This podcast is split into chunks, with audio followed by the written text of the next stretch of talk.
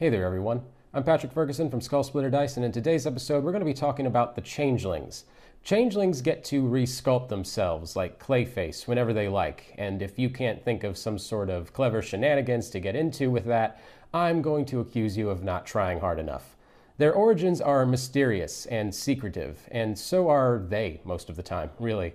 So stick with us on this episode, and we can tell you everything you need to know about one of the most purposefully elusive by design races in D&D.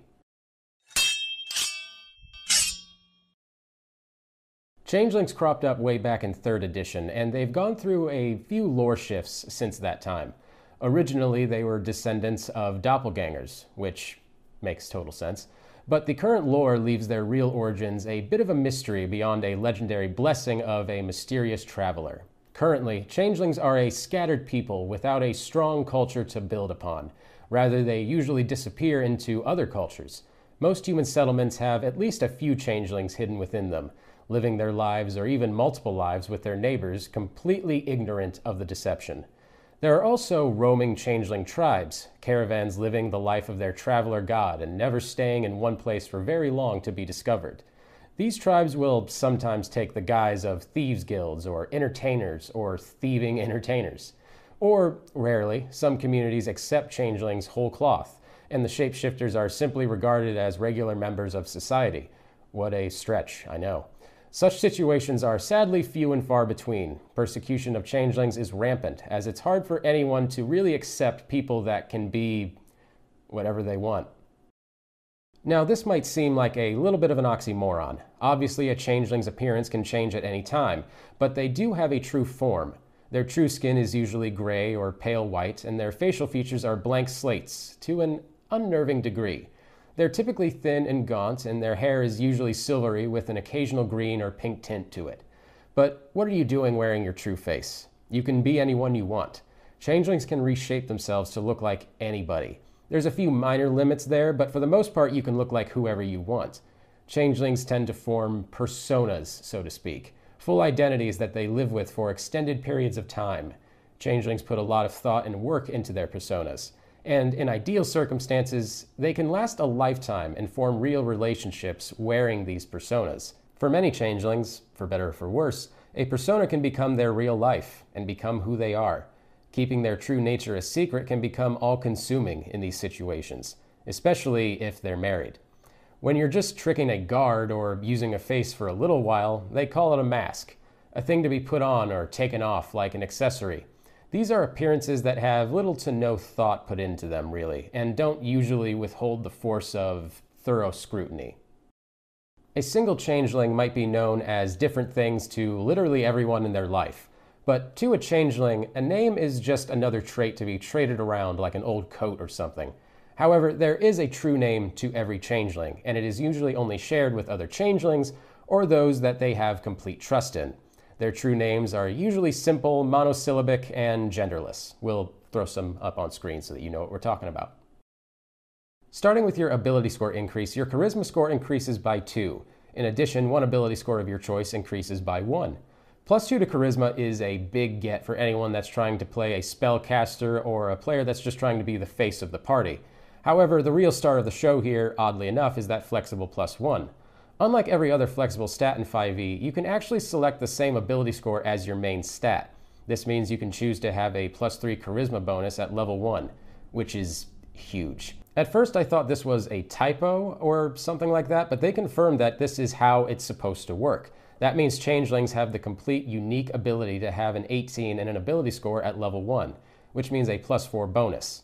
Arguably, this makes Changelings one of the strongest of all the races in the game for charisma based casters like bards, paladins, sorcerers, and warlocks. Forgetting this huge boost for a moment, if you select dexterity for your flexible point, changelings also work well as face of the party rogues, and picking strength allows you to make a pretty good paladin. As for your age, changelings mature slightly faster than humans but share similar lifespans, typically a century or less. While a changeling can transform to conceal their age, the effects of aging can similarly affect them the way humans would. Not particularly special, but you've got some extra time or, you know, some room for convoluted backstories if you really want to get into it. As for your alignment, changelings tend to be neutral, but those thieves guilds are always a call-in, and you can feel free to run them evil if you'd like, or if your DM's up for that. As for your size, it's medium, and your base walking speed is 30 feet, and on the more interesting side of things, you are a shape changer. Obviously. As an action, you can change your appearance and your voice. You determine the specifics of the changes, including your coloration, hair length, and sex. You can also adjust your height and weight, but not so much that your size changes. Be sure to keep that in mind. You can also make yourself appear as a member of another race, though none of your game statistics will change.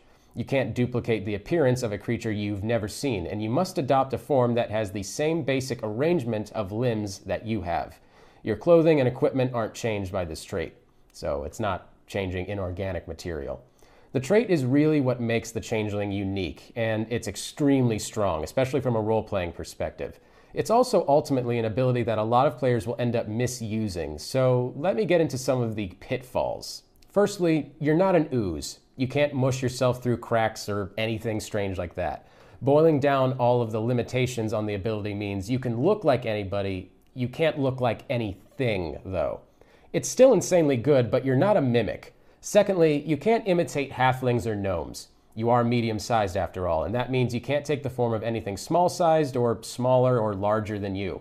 Finally, your shape changing doesn't include clothes, as I mentioned before, so keep that in mind whenever you're trying to impersonate a guard while still wearing your prison jumpsuit. If you want to carry out convincing disguises, I recommend that you also buy a lot of outfits. Now that we've gotten the pitfalls out of the way, I want to emphasize just how powerful this really is. These transformations aren't illusions. They're not something to be seen through or detected magically. Your face really is a new shape, and people can poke and prod you all they want to try and discern what's magic and what's nature, and it's going to come out the same. Some people treat this like a free version of disguise self, but it's so much better than that. You can stay in your new form until you use an action to revert to your true form or until you die. Moving on to your changeling instincts, you gain proficiency with two of the following skills of your choice either deception, insight, intimidation, or persuasion. A bonus skill proficiency is nice. Two of them are better, and choosing two of the four strongest skill options is about as good as it gets.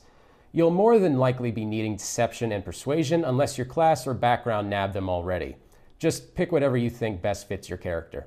And as for the languages that you can speak, read, and write in, that is common and two other languages of your choice. And I really enjoy this from a role playing perspective because I feel like they're really trying to nail home the adapted to other cultures aspect.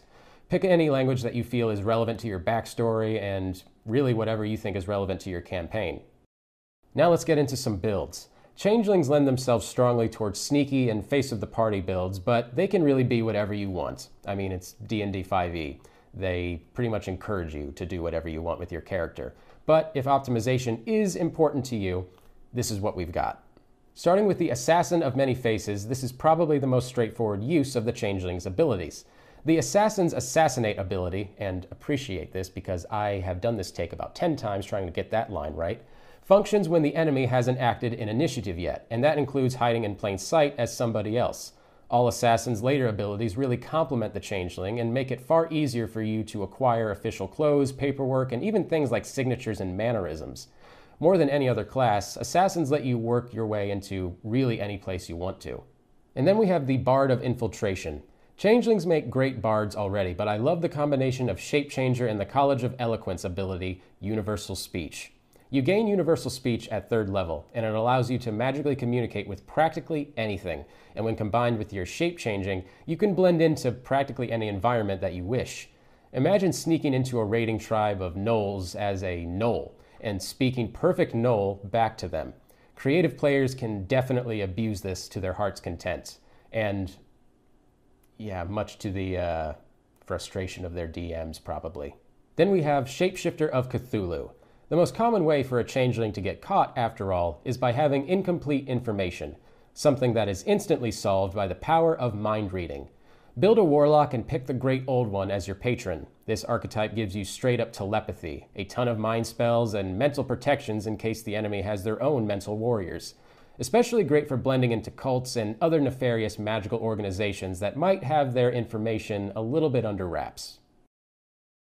There isn't a lot I can praise about the Changeling that isn't already obvious, but I'll try. I think they sort of dive into the basic human fantasy that we have of being able to blend into a group that we may not belong to, or just that base instinct of wishing that we could change our appearance to really fit whatever we want, especially something that we may have seen and idolized in the past. I really like changelings in just about every campaign I've ever run with them, and I highly encourage you to give them a try if they sound even remotely interesting to you. Thank you guys so much for watching. I really appreciate it. Be sure to like and subscribe because we put out new content like this every week. And if you're creating a changeling character that you're proud of, I would absolutely love to read about it in the comments because just by nature, they're almost all completely different than the rest. Thanks again for watching. My name is Patrick Ferguson, and until next time, farewell. Thanks for joining us. Don't forget to like, comment, and subscribe so you never miss out.